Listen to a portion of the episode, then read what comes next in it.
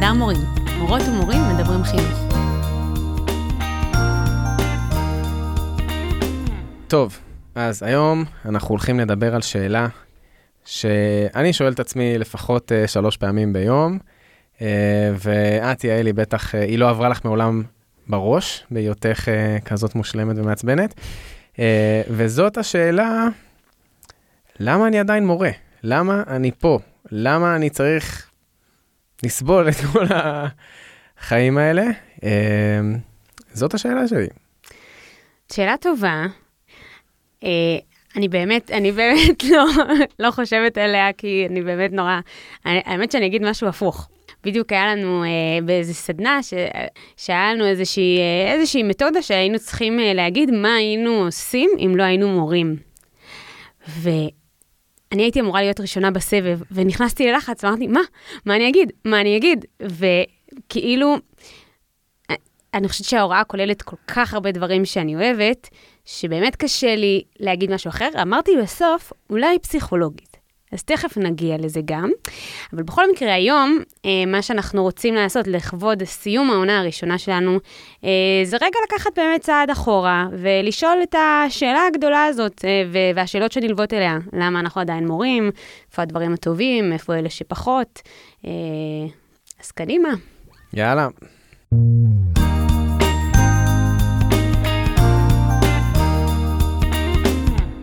אז ברוכים הבאים לפודקאסט שלנו, חדר מורים. אני יעל. אני איתמר, שנינו מורים, וכיף שהצטרפתם אלינו לדבר ביחד חינוך. אז uh, איתמר, למה אתה עדיין מורה? קודם כל, אני, אתה יודע מה?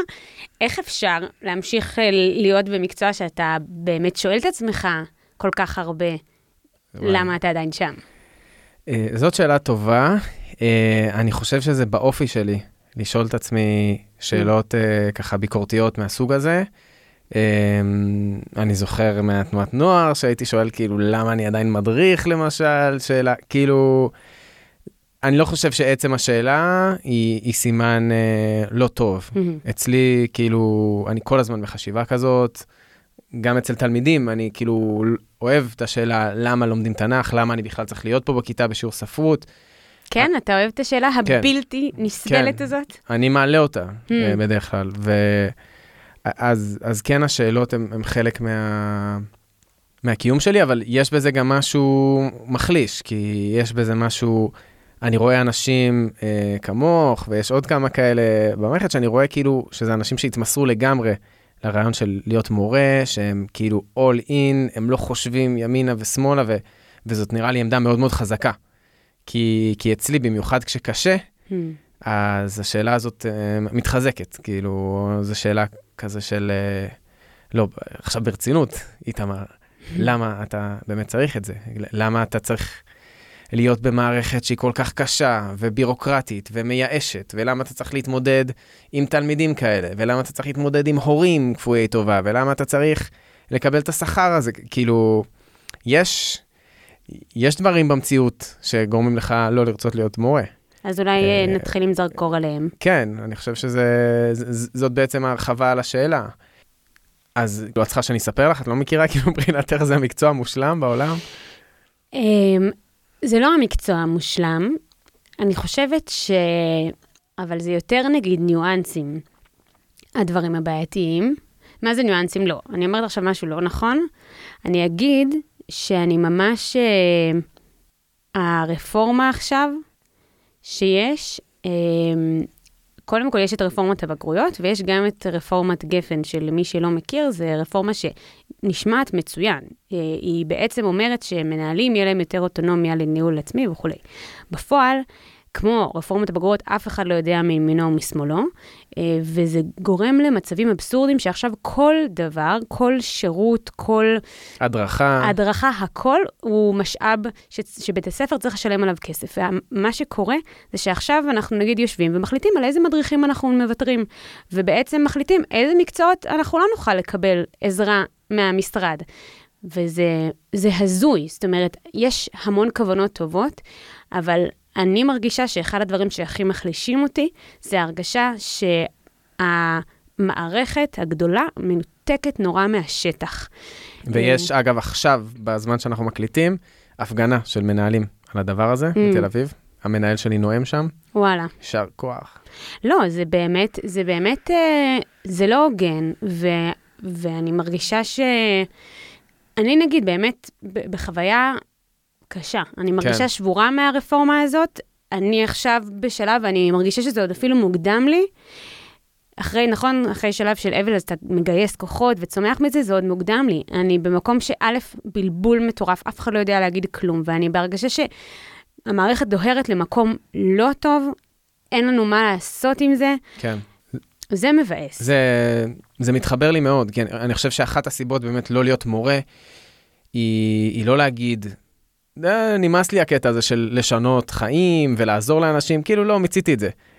אלא היא, היא מין אמירה כזאת של חשוב לי לעזור לאנשים, אני אוהב לעזור לאנשים, אני אוהב לחנך, אני אוהב ל, ל, לעזור לאנשים לגדול, אבל המערכת הזאת, היא, היא, היא מקשה עליי לעשות את זה. כלומר, האמירה כזאת של אם אני אהיה באזרחות, אם אני אהיה בעמותה כלשהי, אם אני אהיה דמות טיפולית כלשהי, שאולי עושה את זה באופן פרטי, או באיזה גוף פרטי, אני אוכל לעשות את זה יותר. אמ, זאת נראה לי אחת הטענות ש, ש, שכן עולה, אצלי גם, ו- ואצל אחרים, כאילו, יש כל כך הרבה מגבלות שאנחנו לוקחים על עצמנו מזה שאנחנו בתוך המערכת, יכול להיות שהיינו יכולים להיות יותר משמעותיים, אה, יותר מחנכים, יותר ער- ערכים ויותר הכל, אה, מחוץ למערכת החינוך, בחינוך הבלתי פורמלי, או ב, ב, ב, במגזר הפרטי. אז זאת, זאת נראה לי אחת הטענות ה- המשמעותיות. קשה עם הבירוקרטיה ועם הגודל וה, ההנחתות. והנוקשות של אה, מערכת. כן. אה, אבל אני כן אולי אגיד, זאת אומרת, זה כבר זולג למקומות של למה כן, מהצד השני, מפתיע שאת זולגת לשם. חייבים, שמצד שני, יש המון מרחב לעשייה וליצירתיות, ואני מרגישה ש... עכשיו אני אגיד, בבית הספר הנכון, ולשמחתי, לא הייתי צריכה לעבור הרבה בתי ספר כדי למצוא אותו, אבל אני חושבת שמי שלא מרגיש ככה, אז חשוב שיחפש את הבית ספר הזה. אבל בבית הספר הנכון, אני מרגישה שכל אחד יכול לגדול לפי המידות שלו. שזה דבר מיוחד, זאת אומרת, מישהו שמחפש אה, ליזום ולהוביל תהליכים יכול להתברג לנישות האלה, ומישהו שיש לו ראש גדול, ומישהו שמחפש אה, דווקא לעשות את העבודה היותר אה, הקטנה בתוך הצוות שלו. אה, ויש בזה משהו נורא מאפשר, ודווקא בגלל שזה לא... אני עכשיו שמה בצד את המערכת הגדולה, אבל העבודה היומיומית, אני לא חווה אותה כעבודה עם יותר מדי הנחתות. בסוף יש לנו בתוך הכיתות לא מעט אוטונומיה. בטח אם אנחנו מדברים על החטיבה, אה, אפרופו הפרק על החטיבות ביניים, שזה אחד היתרונות את שאנחנו לא... אומרת את כל היתרונות ואנחנו עוד בשלב של לא, החסרונות. זה רק יתרון אחד, לא, זה רק... פה כבר מלא אז דברים. בבקשה, בוא, אז אני אגיד עוד משהו, עוד אה, נקודה בעייתית. אה, הסיפור הזה של התנהלות בלי תקציב ובלי משאבים. אה, והתרבות הזאת, שזו מערכת שבנויה על התנדבות. וואו. והיא מבוססת על זה שמורים הם, עם תחושת שליחות.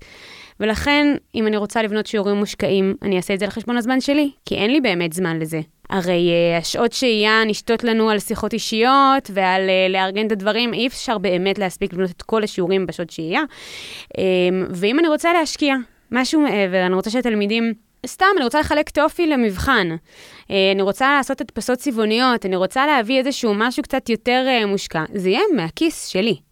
נכון. אמ, ו- זה כאילו בתי ספר יחידי סגולה, שאתה, אם משופעים בתקציבים, הרבה פעמים נגיד כאלה של עמותות וכולי, אז זה יתנו קצת אחרת, אבל סתם ככה, זה גם נורא מצופה, מצופה ממורה להשקיע. כן, אבל- גם מבנה המשרה הוא כבר, הוא, הוא בנוי על הוראה שהיא כבר לא קיימת. כלומר, מהרבה שיחות שלנו כאן עולה התובנה הזאת של הוראה וחינוך היום זה כבר לא לעמוד בכיתה ולרשום על הלוח את החומר. כן. אמ, זה, זה באמת גם לחשוב, במיוחד עכשיו עם הרפורמה, לחשוב איך אני רוצה ללמד, לבנות תוכנית ושיחות טלפון, אה, מענה בוואטסאפ, כאילו בואי, אנחנו כל יום שעתיים בוואטסאפ רק לבית ספר, אני. כן. אה, אז, אז כאילו, כל זה לא מגולם בתוך המשרה. עדיין המבנה של המשרה הוא כאילו על בסיס השעות הפרונטליות שאתה נותן. אה, שזה באמת אה, לא... וגם גמולים מאוד מאוד סמליים על uh, חינוך ועל ריכוזים שונים, שבפועל אתה עושה הרבה מעבר למה שאתה מתוגמל עליו. זהו, ואני לא יודע אם את התכוונת לזה בכיוון הזה, אם את מתכוונת שפשוט קשה להתנהל ככה, אבל יש פה גם עניין כלכלי. אני חושב שהמצב הוא מאוד שונה בין אנשים אה, שהם המפרנס הראשי, בוא נגיד, בבית, כן. אה, ומי שפחות, והרבה פעמים זה גם אה, מגדרית, הגברים יותר לחוצים על הצד הכלכלי, לא תמיד, אה, כי מצופה מהם להיות המפרנס הראשי. אנחנו אני, רואים את זה בפועל בחדרי המורים והמורות, שהרוב הם מורות. כאילו, אין המון גברים שמלכתחילה, אני חושבת שלא רק מהמקום של החיבור למקצוע, אני חושבת שגם בהקשר של הפחד אה, הכלכלי. לגמרי. אני, אני כן במצב, כלומר, אני חושב שיש הבדל בין מורות או מורים שיש להם בן בת זוג אה, בהייטק, זה נותן איזה Hmm. שקט כלכלי במובן הזה, במציאות הכלכלית ההזויה של ישראל. זה- לא רק מורים שנדפקים, כן? אני, כן. אה, בת הזוג שלי במערכת הבריאות, זה עוד יותר גרוע. Hmm. אה, אבל אה, כן, אנחנו במציאות כלכלית שבה אם אתה לא בהייטק, אתה צריך אה, באמת לשבור את הראש כלכלית. ואני כל הזמן אה, במחשבות על זה, וגם אין ממש אופק, כאילו ההתקדמות מהרגע נכון. שכבר, התק- אה, אז ההתקדמות היא מאוד איטית, אז תיקח עוד תפקיד, כלומר, אה, אתה צריך לשבור את הראש, איך אני הולך אה, לפרנס את המשפחה שלי, וזה אה, באסה כן. גדולה. אה, אז זהו, אני אני לא, עוד לא במצב כזה קשה שאני אומר, אני עוד לא במצב שאני חייב להחליט על פי השיקול הכלכלי דבר ראשון, אבל זה, זה יכול להגיע לזה, ואז זה מבאס, אה, זה, זה מדכא. כן, כן. אה, זהו, עד כאן החלק המדכא. אמ, אני חושבת שהדברים שהעלית, גם הרבה מהדברים שעלו לנו במהלך העונה, באמת ההקשרים של ההתמודדות הסיזיפית, נגיד, עם משמעת, עם תלמידים שלא רוצים ללמוד, עם איזו תחושה שאתה נלחם לפעמים בתחנות רוח. אה, אלה המקומות המעייפים, זאת אומרת, לפעמים אני יכולה לצאת משיעור ולהגיד, וואי, כאילו, אני מותשת. זו תחושה כזאת שאתה מתרוקן, ומצד שני, אני כבר נכנסתי למנגנון הזה, אני חושבת שזה בגלל שאני כבר, את כמות השנים הזאת בתוך המערכת, אה, נכנסתי לאיזה מנגנון שאני נורא מהר יוצאת מזה. זאת אומרת, אני מסיימת מרוקנת, ואז אני אומרת, אוקיי, עכשיו, שיעור הבא הולך להיות פצצה. אוקיי. איך זה יקרה? אז, אז אולי המטרה של הפרק הזה היא קצת להדביק עוד אנשים באופטימיות הזאת שלך, אה, כי גם אני סך הכל בן אדם אופטימי, ובאמת אה, מה שניסינו, אה, הפעם אני נתתי שיעורי בית, אה, לי וליעל, לחשוב מה הדברים שבכל זאת משאירים אותנו במקצוע, והדברים שאנחנו מאוד אוהבים במקצוע. אה, מקווים שזה יצא אולי פרק אה, ככה יותר, אה, זה הפרק האחרון שלנו בעונה, אמרנו את זה? אמרנו. אוקיי, אז, אז מקווים ככה לסיים בנימה יותר אופטימית, אולי פרק שיכול לתת מוטיבציה, להזכיר לנו שאנחנו במקצוע שאולי הוא הטוב בעולם, ובהמשך הוא- אנחנו... הוא בטוח הטוב בעולם. אז אני חושב ש, שככה נעלה אולי אחד-אחד כזה, יאללה. כל אחד יעלה משהו, ו, ויש גם שאלות, כאילו אני גם רשמתי כזה שאלות גדולות שמעסיקות אותי עדיין, אה, שהן לאו דווקא טובות או רעות, פשוט אה, שאלות. אז אה, יאללה, נצא לדרך. איתמר, לך על זה. אוקיי, אז uh, למה אני עדיין מורה? סיבה מספר אחד. um, uh, אז כתבתי דינמיות וגמישות, uh, כי אני בן אדם, אני לא בן אדם שמתמכר לדברים, אני בן אדם שנמאס לו מדברים. כלומר, שמשעמם לו מדברים, ואני חושב שזו זכות גדולה להיות ב- במקצוע שכל יום נראה אחרת, ממש. כל שנה נראית לגמרי אחרת. כאילו אתה, במיוחד, אני לא יודע איך זה אצלכם, אני לא מורה שלימד אותו מקצוע ברציפות כאילו יותר משנתיים. אני כל הזמן מחליף מקצועות, מלמד אה, תוכניות שלא לימדתי, קבוצות שלא לימדתי, כי כל פעם שיש הזדמנות לעשות משהו שהוא בכלל אפילו לא מקצוע, השנה כל מיני קורסי בחירה הזויים, אז אני ישר הולך לשם. אמ, אז, זהו, אז גם, אז מבחינה מבנית, כל יום הוא אחר, כל שנה היא אחרת, אמ, ובתוך זה גם האנשים, כלומר, אתה עובד עם אנשים, התלמידים, המורים, כל הזמן מתחלפים, וזה מין מקור עניין כזה אינסופי. ו- ובקטע הזה אני לא מדמיין איך הייתי עושה עבודה שהיא שגרתית, כל בוקר, אותו מקום, או, או המשך של אותן משימות, כאילו זה היה מחרפן אותי, סביר להניח. מבינה מה אני אומר? לגמרי, אני, אני אה, גם כתבתי לעצמי, זה אדרנלין בלתי נגמר.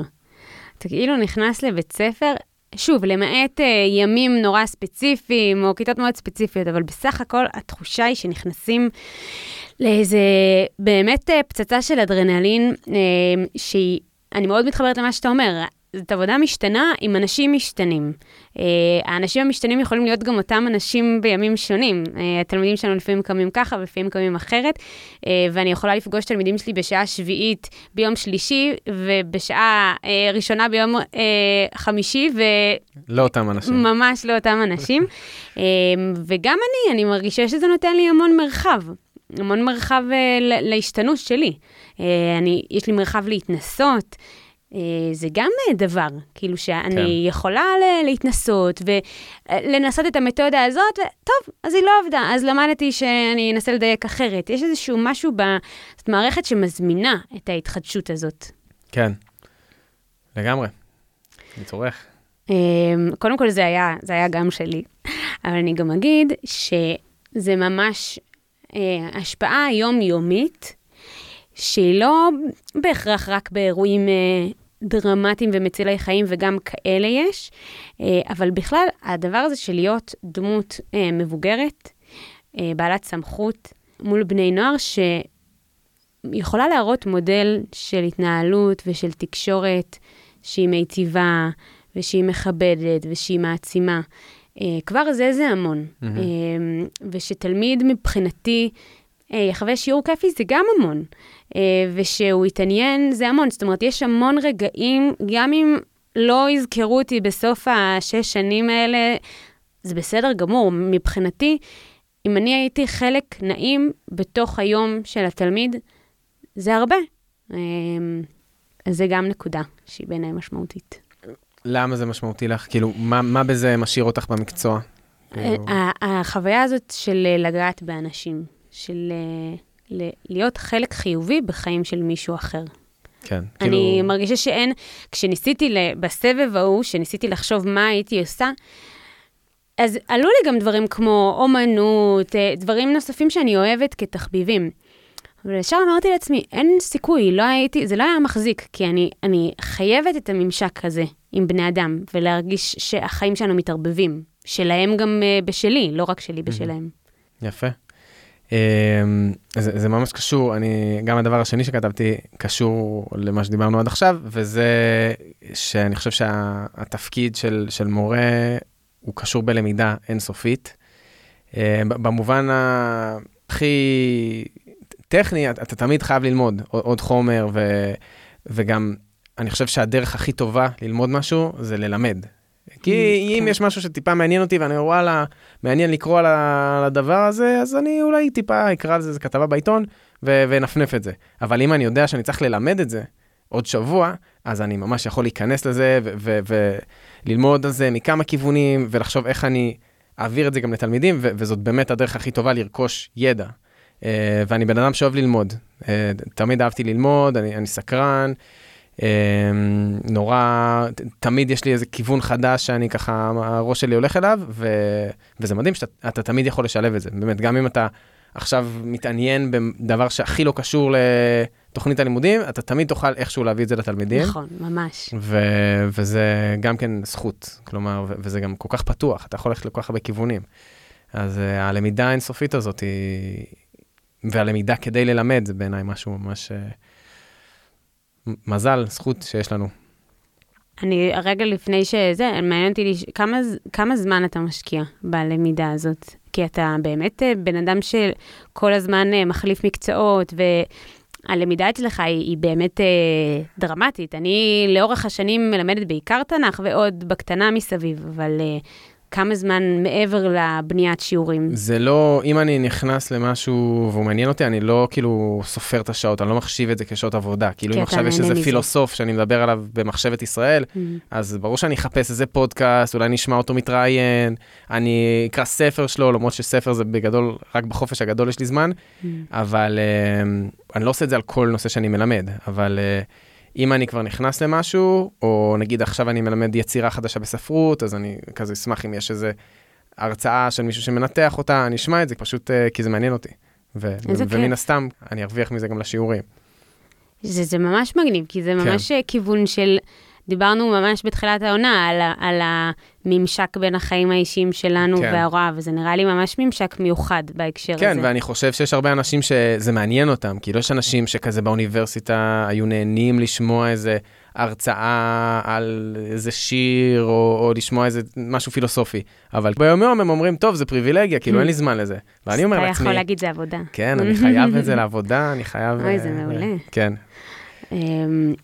טוב, אז אני אגיד עוד משהו, שמבחינתי, זה, וזה מתחבר קצת לדברים שאתה אומר, כי אתה אמנם הזכרת להביא תכנים שמעניינים אותי לכיתה, אבל בהקשר הזה אני, בכלל, ההקשר הזה של לפעול אמ, לתיקון חברתי מלמטה, ולא, אני, אני לא אה, מביאה וכופה את הדעות שלי, אבל בכלל להציף דברים לשיח ולמודעות, אה, ובין אם זה באמת המקום של להרחיב אופקים, כמו שאתה אומר, ולהביא תכנים שאני חושבת שכדאי שהתלמידים יכירו, ובין אם זה להביא, אני חושבת שסתם, אה, הרבה פעמים זה, זה עולה נורא טבעי עם התלמידים. אני קוראת אה, לבן זוג שאליו אני נשואה, אה, בן זוג ולא בעלי. ואז התלמידים, וכשהם שומעים את זה, אז ישר יש תגובות. מה, את לא נשואה? מה זה? למה את לא אומרת בעלי? מה אכפת לך? וזה נורא נחמד, כי זה, זה דברים, עכשיו, מה אכפת לי? שלא אכפת לי שהם אה, לא יגידו אה, בעלי, אבל זה כאילו נותן עוד איזושהי הזדמנות להציף משהו, להביא משהו שאולי הם, אה, כרגע הם באיזושהי סטיגמה עליו, אה, אבל אה, כן, כאילו לעזור להם, אני חושבת שזה גם נורא חזק סביב אה, פוליטיקה. בדיוק, כן, זה מה ש... זה כאילו להיות הרבה יותר נוכח במרחב הישראלי, ו- וגם שיש לך איזה מין במה, במיוחד אם אתה מחנך, אה, איזושהי במה מין קבועה, לתת סוג של, אה, לא יודע, דרשה, או, או כאילו, לפעמים קורים דברים, ואתה שומע עליהם בחדשות, ואתה אומר, וואו, זה, זה, זה מחרפן אותי, איך, איך, איך קורים דברים כאלה? ואז אם אתה בעבודה אחרת, אתה אומר, טוב, זה נורא מה שקרה, כל המקרים של אונס שהיו וכו', זה זוועה, ואז אני ממשיך, נוסע לעבודה כאילו כרגיל. ופה אתה יכול לבוא ולדבר על זה, ו- ובאמת להיכנס ל- ל- לדבר הזה ו- ולנסות להפיק ממנו איזה משהו חינוכי, אה, ו- ו- ולהיות חלק באמת, אני מרגיש שזה, כשאתה מורה, אתה, אתה נטוע עמוק בתוך. השיח, השיח של המקום שאתה נמצא בו, ובגלל זה נגיד, כשלימדתי שנה אחת בחו"ל, בארצות הברית, וזה הרגיש מאוד מאוד שונה, Hmm. כי אתה לא, אתה מלמד את, את התוכן שאתה מלמד והכל, אבל אתה לא חלק מ... תכלס, כאילו, אם נתפלצן, אתה לא חלק מאיזה פרויקט לאומי, Hmm. אה, כמו שאתה, כשאתה מורה בישראל. אה, וזה גם תחושה, תחושת משמעות אה, גדולה. אני, שתי דוגמאות שיש לי בהקשר הזה, שנה שעברה, יצא שהתפנו איזשהו, איזה שהם שעתיים ב- בחטיבה. אמ, בנוסף לשעות תנ"ך שלימדתי באותה כיתה, זה היה כיתה ח', אז, אה, אז יכולתי להמציא שיעור. ואז חשבתי, אוקיי, מה אני רוצה לעשות? זה היה קרוב לסוף שנה, זה לא היה עכשיו אה, שנה שלמה. אמ, ואז אמרתי, אוקיי, קראתי לזה אחי, זה ראשי תיבות, אקטואליה, חקר ויזמות. זה המצאת על המקום, או שידעת מראש שיש לך את השעתיים האלה? לא, לא, זה כאילו אמרו לי, ואז אה, לקח איזה שבוע, שבועיים, והתבשלתי אה, בתוך הדבר הזה. אוקיי, חשבתי כאילו, בואי תיכנסי להחלפה. לא, לא, לא, לא, לא, לא, לא, מה פתאום, לא, זה היה אה, מסגרת זמן כאילו עד סוף שנה עם הכיתה הזאת. ו, והרעיון היה שבעצם כל, כל כמה שיעורים אנחנו לוקחים סוגיה אקטואלית ממש, אה, מכירים אותה, ואז יוצרים איזשהו חקר, זאת אומרת, מנסים להבין אותה לעומק, על כל מיני צדדים, ואז יוצאים עם זה לאיזושהי עשייה. זאת אומרת, מה יופי. אנחנו יכולים, כן, אז זה גם היה, שוב, זה היה מאתגר בגלל הקונסטלציה שזה היה, שזה סוף שנה ושעות בסוף יום וכזה, אבל אפילו, נגיד השנה, כשלימדתי על אה, עמרי, אה, בספר אה, מלכים א', שהיה מלך מאוד חוטא, והיו לו הישגים מדיניים מאוד מרשימים ולא מציינים אותם בתנ"ך. ו- ואז הבאתי להם אה, אה, כתבות אה, על אייל גולן. איזשהו, אני לא זוכרת, אה, אחד מהדברים שלא רצו שהוא יופיע, אה, והיה גם איזשהו, וואי, עכשיו אני לא זוכרת את השם, אבל איזשהו פרופסור שהחליטו לא לתת לו פרס ישראל. Mm, בגלל עמדות אה, שמאלניות. אז הבאתי את שני, כאילו, שני הכיוונים האלה, וזה היה, קודם כל, חילקתי לשתי קבוצות. ואז מי שלא קיבל את אייל גולן נורא התבאס. הם אמרו, מה, אין לנו כוח לקרוא עכשיו את הכתבה הזאת, למה לא קיבלנו את אייל גולן? וקודם כל, סביב אייל גולן היה שיח ממש מרגש בעיניי, כי זה כן חבר'ה שמבחינת המוזיקה מאוד אוהבים אותו כאומן, אבל היו מסוגלים לנהל שיח מורכב, והרגשתי שזה ממש זכות להיות במקום הזה. וגם מהצד השני, לכל החבר'ה שאמרו, אה, אני לא זה, אמרתי, יופי, אני ממש מרגישה עכשיו שמצוין שהבאתי את זה, כי uh, אתם צריכים להתחיל לצאת רק מהקונכייה של... מה שמעניין אותי, ולהבין שיש עוד דברים שקורים במדינה, וששווה שנכיר אותם. זהו. יפה, וואי, איך הגענו לזה? איך הגענו לזה? מהיכולת להשפיע ולפעול לתיקון, אה, אז זה ממש אה, נקודה. כן. עכשיו תורי? עכשיו תורך. אוקיי, אז משהו שהוא יותר אה. מבחינת הת"ש, אבל אני חושב שעוד דבר שטוב במקצוע זה שיש שעות נוחות. Uh, עכשיו הרבה יותר קשה לי להגיד את זה, uh, כחלק מצוות ניהול, זה, זה הרבה יותר אינטנסיבי, אבל נגיד בשנתיים האחרונות, שבהם גם הפכתי לאבא, כלומר זה מאוד מאוד כיף שאתה יכול uh, לעבוד ולחזור uh, הביתה ולקחת את הילדים מהגן ולהיות איתם אחרי צהריים. Uh, מרגיש לי שזאת זכות גדולה שיש לנו. אני אגיד גם, כן, בשביל לא לעצבן אף אחד, שברור שגם כשהילדה שלי הולכת לישון, אז אני יושב עוד איזה שעה, שעתיים, כמה שצריך.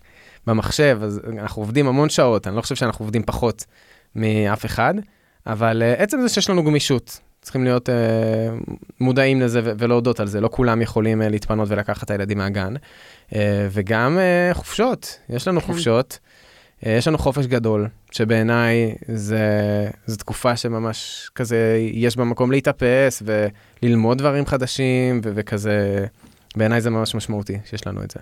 כן. זה מצד אחד, תמיד בדיונים האלה, אני מרגישה שלא מספיק uh, מבינים, גם uh, אפילו אם, אם זה בסביבה של... uh, של חברות שיודעות שאה, את לא, את לא צריכה צהרון, את לא צריכה קייטנה, אז זה לא נכון.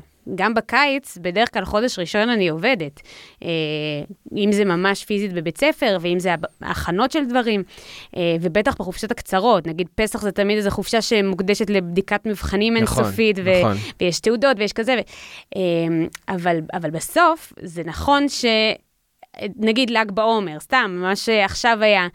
אנשים היו צריכים לתזז ולמצוא דברים. עכשיו, נכון שהיו לי דברים לעשות, אבל יכולתי לעשות אותם אה, עכשיו, אם עכשיו יש איזשהו שנץ לילדים, או בערב באמת, אה, וכן היכולת הזאת להיות פנויים אה, לבית, כשהילדים נמצאים, אז זה, זה, זה אכן יתרון.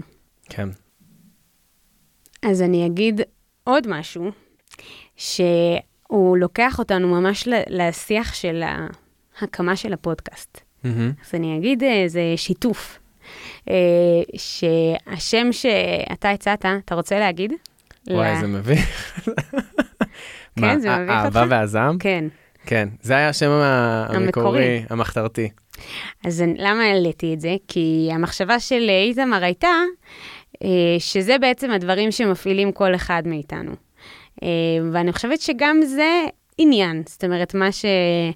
אה, נותן לנו את ה drive.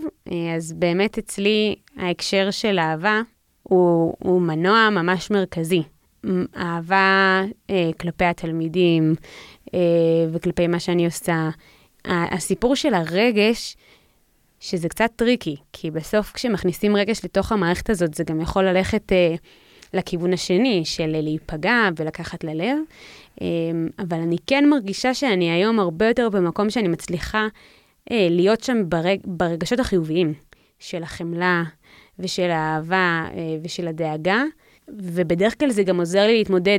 זאת אומרת, במקום להיפגע, אז אני אסתכל בעין חומלת ואני אגיד, אוקיי, אני מבינה שזה מגיע מתוך משהו שהתלמיד הזה עובר, זה לא מכוון כלפיי וכולי. אה, אז זהו, אני נורא אוהבת, נורא אוהבת את התלמידים. אני נהנית בלעבוד בלאהוב אותם, זאת אומרת, בלנסות להתפתח בזה. אה, לאורך ההיכרות שלי איתם, ואם יש תלמיד שעוד מאתגר לי אה, לאהוב אותו, אז לנסות לפצח את הדבר הזה. אה, אז זאת עוד נקודה. אוקיי, okay, אז עוד דבר שכאילו אני מגיע עכשיו פה לסיבות הגדולות, לדברים ש... אז אחד הדברים הגדולים אצלי זה האנשים. אתה עובד עם אנשים, המורים שעובדים איתך, התלמידים, ו-75% מהזמן הם מעצבנים אותך ואין לך כוח אליהם. אבל במקביל, אני חושב ש-100% מהזמן זאת זכות באמת מאוד גדולה לעבוד עם אנשים, גם עם בני נוער, שהם אנשים קטנים ומדהימים, שככה אתה רואה אותם מתפתחים ונעשים איזה משהו והם... כיף לראות את זה. וגם מבחינת הצוות, כאילו המון פעמים אני מסתכל ימינה-שמאלה בחדר מורים ואני אומר, וואלה, זה, זה אנשים ש... שזה כיף וכבוד בשבילי לעבוד איתם, ושאני, ו- ו- וכיף לי שאני באותו, באותה קטגוריה, באותו מגזר איתם, ו- והרבה פעמים, אם, אני, ככה, אם הם קצת יותר מבוגרים ממני, אני אומר, וואלה, אני רוצה להיות כמוהם, אני רוצה להיות uh, מורה כמוהם, אני רוצה להיות הורה כמוהם, אני... זהו, כאילו, זה, זה כיף, לאנשים זה כיף. ו- וגם אני אגיד שאני חושבת שזה אחד המקצועות שמאפשרים אלפי תתי תפקידים במקביל. זאת אומרת, אתה גם שחקן, וגם פסיכולוג, וגם עובד סוציאלי, וגם אה, מנהל, גם אם אתה לא מנהל, אה, וגם פרויקטור, וגם, כאילו, כל כך הרבה דברים שאנחנו כן. עושים, הגיוון, חוץ ממה שהשטח מאפשר, אפילו ב... בהתנהלות uh, שלי מול התלמידים ובכיתה, אני מפעילה כל כך הרבה uh, יכולות שלי ומיומנויות שלי וכובעים שלי, אז uh, משהו ששומר עליך כל הזמן, uh, אני חושבת שזה גם חלק מהאדרנלין הזה, אתה כל הזמן באנרגיה שכל פעם משהו אחר, צד אחר uh, פועל בך. כן. Uh, זהו, ואצלי הסיבה האחרונה שרשמתי, uh, וכאילו היא ככה, אם אני חושב על זה, זה באמת... Uh, ההתרגשות. אני חושב שיש לנו מקצוע שאתה יכול uh, באמצע יום עבודה, כמה פעמים ביום, פשוט להתרגש כן. ממה שאתה עושה, ממש. כאילו, וזה קורה לא רק באמת ברגעי שיא. Uh, זה לפעמים באמת מישהו אומר איזה משהו, נופל למישהו אסימון, אפילו בהקשר של תוכן, בהקשר של היסטוריה, בהקשר של ספרות, וזה מרגש. זה לא נדיר שיש לי כזה דמעות בעיניים מהתרגשות, ואז אני מקווה שאף אחד לא שם לב, uh, מסתם דברים שקורים. ונראה לי כאילו זה, זה משהו מאוד חזק שמשאיר אותי במקצוע, כי איפה אתה יכול uh, באמת להתרגש ממה שאתה עושה, ולאו דווקא, אני חושב שבכל מקצוע, אם, אם עכשיו הצלחת במשהו, אם אתה עורך דין שניצח במשפט חשוב, או אם אתה, אם אתה יזם ועכשיו הצלחת למכור איזו יוזמה שלך, אז זה ברור שזה מרגש. אבל פה אתה יכול להתרגש מדברים כאילו שלא קשורים אליך בכלל, שהם אנשים אחרים שאתה פשוט נמצא איתם. Uh, וזה מגניב. היה לי ממש אה, שבוע שעבר קטע ממש מצחיק, שתלמיד, אה, הוא התחיל לענות, וראיתי, הבנתי שהוא הבין. ואז אמרתי, מעולה! ואז הוא אמר, מה מעולה? לא עניתי. אמרתי לו, לא, אבל אני רואה שהבנת, כאילו כל כך, עוד לפני שהוא ענה, עצם זה שהבנתי שהמחשבה שלו כבר הולכת למקום הזה, כאילו, זה באמת התרגשויות הכי אה, יומיומיות אה, ממש. כן. טוב, אז אנחנו בעצם מסיימים עונה. וזאת אה, אולי הזדמנות גם כמה דקות אה, לדבר על אה, מה, מה עברנו בדרך הזאת. אה, אני, גילוי נאות, הייתי מאוד סקפטית. אה, איתמר, אתה רוצה אולי כן. קצת אה, לספר אתה? אני אספר את הסיפור ה founding story שלנו. אז לפני, זה כבר קצת יותר משנה, אה, התקשרתי ל- ליעלי, וככה דיברנו קצת, לא זוכר מאיפה התחלתי, ו... שאלתי אותה אם היא יודעת מה זה פודקאסטים, אם זה מעניין אותה, כי אני חושב על uh, להתחיל איזה פודקאסט, והיא אמרה, כאילו, אני לא יודעת מה זה, אין לי מושג. uh, מתישהו היא הבינה שזה דומה לתוכניות רדיו, ואיכשהו היא נאחזה בזה, כאילו חשיבה של זקנים, לא משנה. Um, וזהו, ואז התחלנו תהליך כזה של כמה מפגשים, והקלטנו את עצמנו קודם כל. ככה בטלפון, ו- ו- ושמענו איך זה, איך זה נשמע, ו- ודיברנו עם אנשים, והתייעצנו וחשבנו, וככה הפודקאסט הזה יצא, יצא לפועל. אז uh, זהו. אז... אני, אני יכולה להגיד שאחד הדברים שלא, ככה כל הזמן אה, חפרתי לאיתמר, למה שמישהו ירצה להקשיב לנו? כאילו אנחנו שני nobodies, וכאילו אנשים רוצים להקשיב לכל מיני אנשים מפורסמים שיש להם מה להגיד, מה, מה יש לנו להגיד? אז אני כן אגיד שמשהו שהתחדד לי גם בעקבות uh, באמת התגובות שאנחנו מקבלים, זה שיכול להיות שזה דווקא מה שמאפשר לאנשים להרגיש חלק מהשיחה. שאנחנו באמת nobodies, nobodies חמודים, אבל אני חושבת שזה לגמרי מרגיש כמו שיח של חדר מורים. ואני חושבת שעוד דבר שהתחדד לי, זה שיש uh, ממש מקום לזה, ומקום לעוד יותר מזה. לשיח, ו- אני חושבת שעוד מיליון נושאים שיכולנו עוד לדבר ושעוד נדבר עליהם אה, בעונה הבאה. כן. אני חושב שאחד הדברים שגילינו די מהר זה שאנחנו מאוד שונים בכל מיני דברים. כן. אז גם בהקשר, את כאילו היית תמיד בקטע של כאילו מי אנחנו ולמה שיקשיבו לנו ומה יש לנו להגיד, ואני מההתחלה הייתי בקטע של מה, אנחנו כאילו המורים הכי טובים בעולם, ויש לנו מלא מה להגיד, נכון? כאילו אני, אני הייתי בתחושה שפשוט אנחנו נדבר על חינוך, וזה יהיה מרתק, וזה ימלא עונה ככה בקלות, וגם לא רציתי בכלל להביא אורחים. ואני חושב שאחד הדברים שגיליתי ברגע שאתה נכנס ומקליט זה שאין לך באמת כזה הרבה מה להגיד. אני חושב שגם אמנון שהתייעצנו איתו, הוא אמר לנו את זה די, די בהתחלה, כאילו יש לך את הדברים שאתה תגיד, וראיתי את עצמי כמישהו שתמיד יהיה לו משהו להגיד, ו...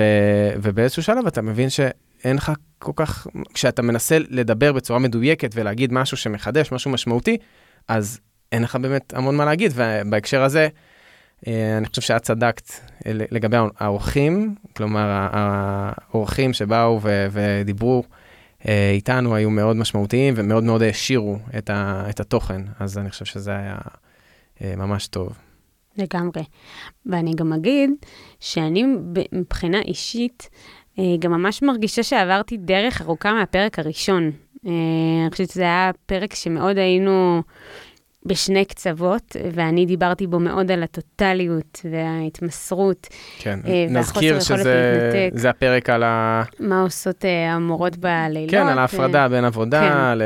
לחיים. ואני, וזאת הייתה ממש שנה, אני חושבת שבהרבה פרקים, גם הפרק שעשינו על הקשב, הרבה פרקים שהלכו איתי במחשבה, ואני חושבת שזה גם חלק מהקסם של המקצוע, שאני עכשיו בשנה השמינית בבית ספר, ועדיין יכולה למצוא את עצמי מחדש, כאילו, הרבה יותר השנה הבנתי את ה...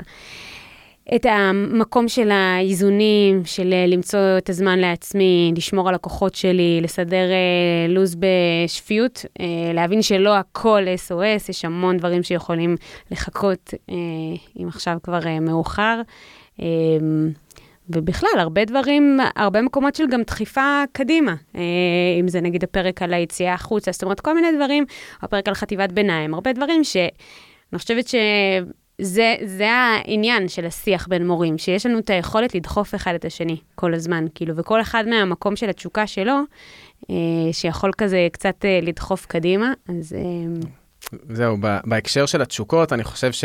כלומר, אני מזכיר שלמדנו ביחד ואנחנו מכירים די טוב, אבל משהו שהתחדד לי מכל השיחות שלנו זה, זה כמה אנחנו שונים.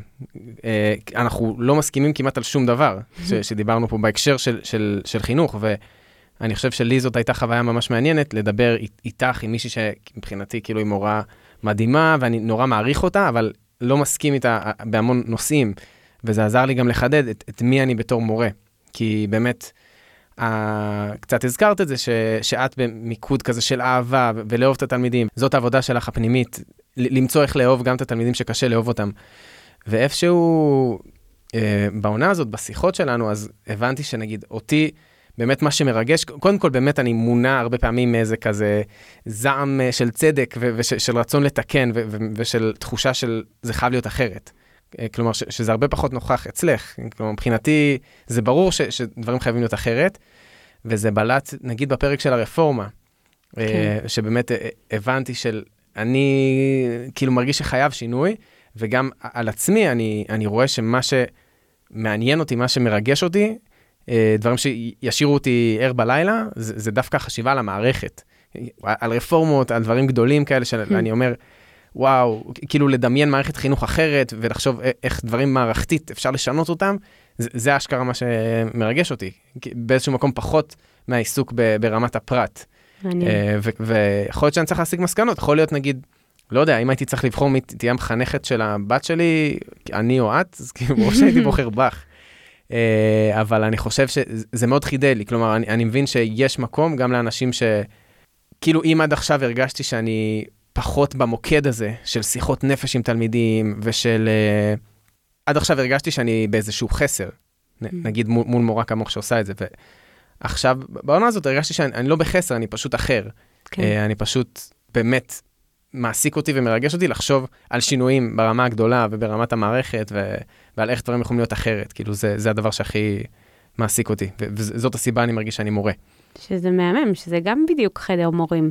המגוון הזה, שכל אחד מביא את הרזולוציות שלו ואת החשיבה שלו, זה היה ממש כיף. כן, היה ממש כיף. זה יחסר לי, אה, ונמשיך. נמשיך. טוב, אז בפעם האחרונה בעונה זו, אנחנו היינו חדר מורים, ולכבוד סיום העונה נרצה להגיד כמה תודות למי שבזכותם הפודקאסט הזה קיים. תודה לתוכנית רביבים באוניברסיטה העברית על התמיכה שאפשרה את הקמת הפודקאסט. תודה לניב מורגנשטרן ואמנון רבינוביץ' על הייעוץ, התמיכה וההשראה. תודה למרכז פואנטה בירושלים על האולפן והסיוע. תודה ליובל אונגר, העורכת הנהדרת שלנו, של חצי העונה הראשונה, שלימדה אותנו מלא. תודה לבני הזוג שלנו, אורי ואלעד, שתמכו, האזינו ונתנו פידבק שוטף. ותודה כמובן לכם, המאזינים והמאזינות, שהייתם חלק מחדר המורים שלנו. אנחנו נהיה כאן שוב עם עונה חדשה, לקראת פתיחת שנת הלימודים הבאה. ובינתיים, ממשיכים לעשות חינוך. וגם חופש. יאללה ביי. ביי.